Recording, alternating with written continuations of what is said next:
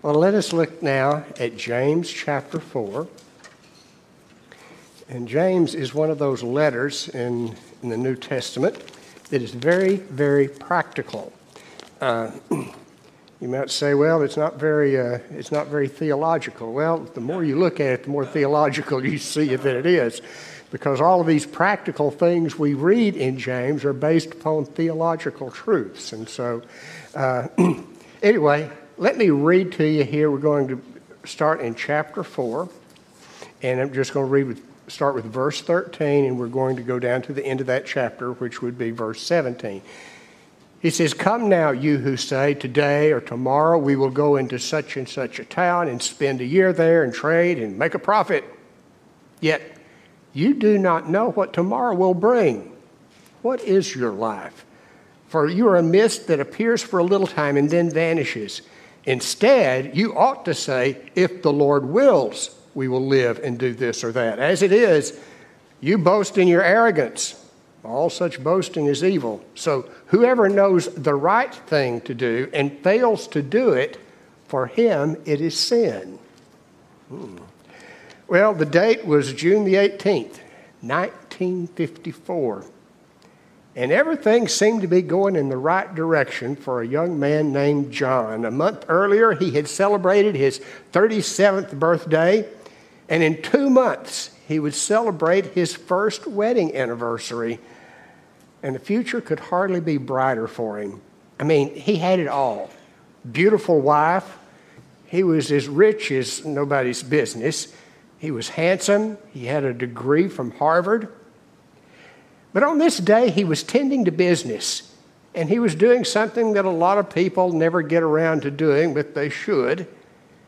He was drawing up his will. He just thought it would be a good idea. And of course, it started off with some, you know, legal mumbo jumbo that you have to start a will with. And then he got into the body of the will, and it began with this little phrase being mindful of the uncertainty of life. Not a bad way to start business right there. Because you see, nine years and five months and four days later, that little phrase would echo like a prophecy. Because you see, when John, after he finished making that will out, and four, nine years and five months and four days later, John became the fourth president of the United States to be assassinated. Being mindful of the uncertainty of life. And that is what James is telling his readers and he is telling us is that we must be mindful of the uncertainty of life. There's nothing uncertain with God. It's just that He doesn't reveal everything to us. And there's so many things that we just have to live by faith or we just have to trust that God's going to take care of us. James writes to a lot of different people in this letter. He, he dressed down the people who showed favoritism to those that appeared to be rich and wealthy. And in this part of the passage that we're looking at, he is dealing with people that were self centered He's dealing with the businessmen, the movers and the shakers, the guys that could say, okay, let's get our goods, we'll go to this town, we'll set up shop, we'll work there for about a year, and we will make some money. And after we do that, we'll move somewhere else. Maybe like some guys that I know. Matter of fact, I have a family member that's done this, and he's not a greedy person at all, but he, he bought one business, he built it up into a great business, and then he sold it and just thought that he was going to be able to lead the high life after that. And then he decided, no, I'm going to buy another business, and so I'm going to do that. And that's what James is talking about. Here's people that are making money and doing well with their money, and he is not condemning them for making an honest buck. He really isn't. What he's talking about is this they're not, he's not, not condemning them for that. They were guilty of something else and they were guilty of having forgotten God because they had this mindset that you can live a full life without God. As a matter of fact, they felt like they probably were living a full life without God. James is warning his readers, he warns even us today beware of the self centered life where you feel like everything that goes on in life goes completely around you. The greatest sin that we can commit is not necessarily sexual immorality. It's not necessarily murder. It's not necessarily a lot of things like that. The greatest thing that you, the worst thing that you could do right now is to ignore God.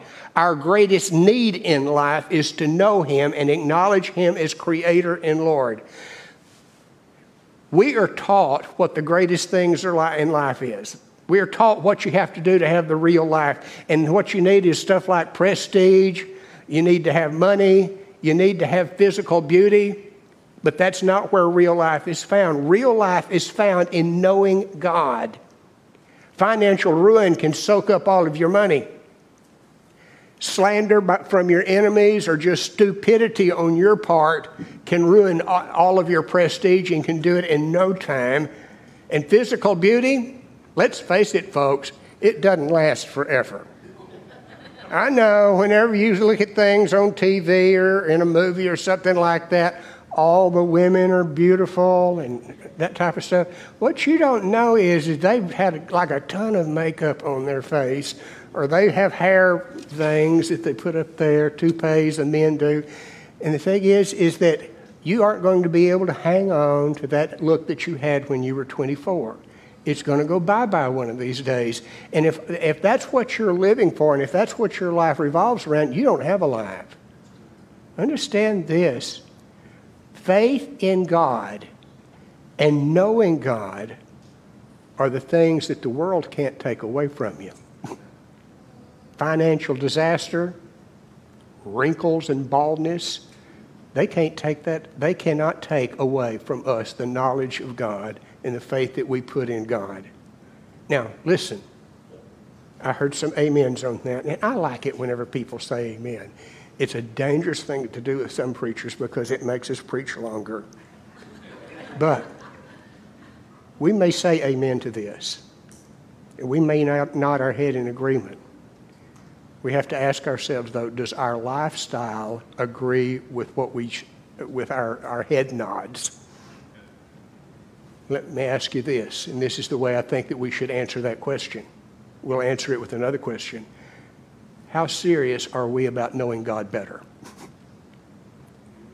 if you want to know God better, it means that you are focusing on the right things in life. If you feel like you've arrived, you ain't there yet. You're getting into that self centered lifestyle that is going to disappoint you someday. Another thing that we see here is this, and this is another thing that James brings up in this passage, and is to remember that we do not control our destiny. Here, these people, these guys were making plans if they would go to some place and turn a profit. And James said, and you don't even know that you're going to be living that long. You know, what, kind, what, what is your life anyway? He said it's a vapor. It's something that isn't going to last. You know, he's telling, he tells us today that we, that we who think that we have all things under our control and that we're going to live forever. And folks, you may have a 50 year lease on a, on a farm somewhere, but you've got a five minute lease on life. You know, our future is based on God's will. That's what James brings out in here. He said, What you ought to say is this if God wills, we're going to do this and we're going to do that. You know, try as we might and think whatever we will, we do not control our destiny. And the Bible tells us that over and over and over again because it tells us that it is in God that we live and move and have our being in the scripture, like in Psalm 139, it tells us that all of the days that are, that are ordained for us were written in God's book before the very first one came to be. You know, uh, the Bible tells us that uh, there's always but, well, it kind of teaches us this in a way, at least it always what, it's what it teaches me, is a thing that David told Jonathan one time, and you've heard the story you know, old King Saul had a son named Jonathan, and Jonathan and David were best buddies. King Saul was just a maniac, and he was out to kill David. And one time, David told his dear friend Jonathan, who was Saul's son, he said, There is but a step between me and death. And that's really the way it is for so many of us. You know, you can think of all the times in, in which God could have taken your life away from you. It was like one friend of mine. He he was uh, he was a fine Christian man, and he and I could laugh at each other, but. Uh, he just had a hard time there for a while. One day, one night, his business burned down, and his business hadn't been good. He had dropped the insurance on it because he couldn't afford it.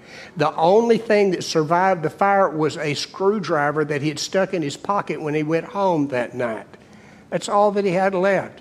Then after that, let's see, what did he do next? Oh, he had this old motorcycle and he got it running and he took it out for a, a test run and he was going down the road, down a county road, and this big old black Labrador came out and he swerved to miss it. And then he went off in the ditch, and I've forgotten what all he did to himself, but it, all of it was ugly. And then I've forgotten, he did something else. Oh, yeah, he was getting ready to cross the highway, and he didn't look well enough, and he pulled out in front of someone and they T boned him. He was in the hospital with some of that, and I just told him, I said, You know, Richard, I said, God must really love you because he's had so many chances to kill you and he's passed all of them up. you know. The thing is this is there's always but a step between us and death. You know, think of it this way. How many times did you just nearly have a wreck? and it would have been a bad one if it had just happened just a few seconds different. You know, you know, our whole life even if our life were to last for a hundred years, is really brief. It's described here as a vapor. You may live to be 100. You may live to be 110 for that matter, or 120 years old. But even if you live that long, your lifespan will be just a little microscopic dot on the history of mankind. That's all it's going to be. Your life is always short, it's always brief. It's like a vapor before you know it, it will leave. As you grow up, you realize that, you know, a decade seems to be so far away, but once you reach a certain time in your life, 10 years is nothing. And then if you were to live uh, to be 60 or 70, whenever you were a teenager, you thought that that was really, really old. But whenever you reach that age, that doesn't seem to be that long ago. I can remember things that I did whenever I was five years old. It seemed like it was only yesterday. And, and so that's just the way it is. It's reminder here life is brief, and it's uncomfortably brief. Our life is too brief for us to waste a day of it in anger and in jealousy and in scrabbling after the things that really don't matter. Our life is too brief to spend one day of it without God. you know, one of the greatest fallacies that we have in life is that we always have enough time. And so, what James is telling us to do is this is that we need to do what is right, and we need to do it right now. You know, on the judgment day, we are going to stand condemned not just for what we've done wrong, but what we haven't done right. You read about that, about the parable of the sheep and goats in Matthew chapter 25. Matter of fact, speaking of Matthew, here in Matthew chapter 7, there's another, almost like a little short parable right here where Jesus said, Enter by the narrow gate, for the gate is wide and the way is easy that leads to destruction, and those who enter by it are many. For the gate is narrow and the way is hard that leads to life, and those who find it are few. Now, notice what? Notice what it says. Those that find the narrow gate are few. It doesn't say anything about people finding the wide gate. You know why? You're already on the road to destruction if you haven't put your faith in Christ. What do you have to do to go to hell? absolutely nothing. Ignore God and you're on your way. That's what we have to do. Understand this is that the time for us to be right with God is now. A fellow wrote that or, or spoke this at a thing that I went to years ago. And he said this he said, Since we do not know the future, and we cannot guarantee it. We must commit our lives to the one who is the Lord of life and death. The life that we hope to present to Christ when we die should be the life that we are living right now. Because the time to get in touch and in step with God is today, not tomorrow, not next year, because we are not certain about the future. Only God is. Let's pray together. Now, our Father, we thank you for your truth and that your truth guides us to you. We pray, Lord, that you would open our eyes to your truth and we would begin to realize how, how, how short this life is and how much we need to depend upon you to go down the right path. Oh, Lord, I pray that if, for those who don't know you, for those who have never found that narrow gate that leads to eternal life, I pray that you would open their hearts and open their minds so that they would depend upon you. And I pray that you would do this with all of us today, Lord that you would open our minds to see your truth so that we would live with you more closely and enjoy your company more each day, and that we would glorify you in all that we do. And I pray this in Jesus' name. Amen.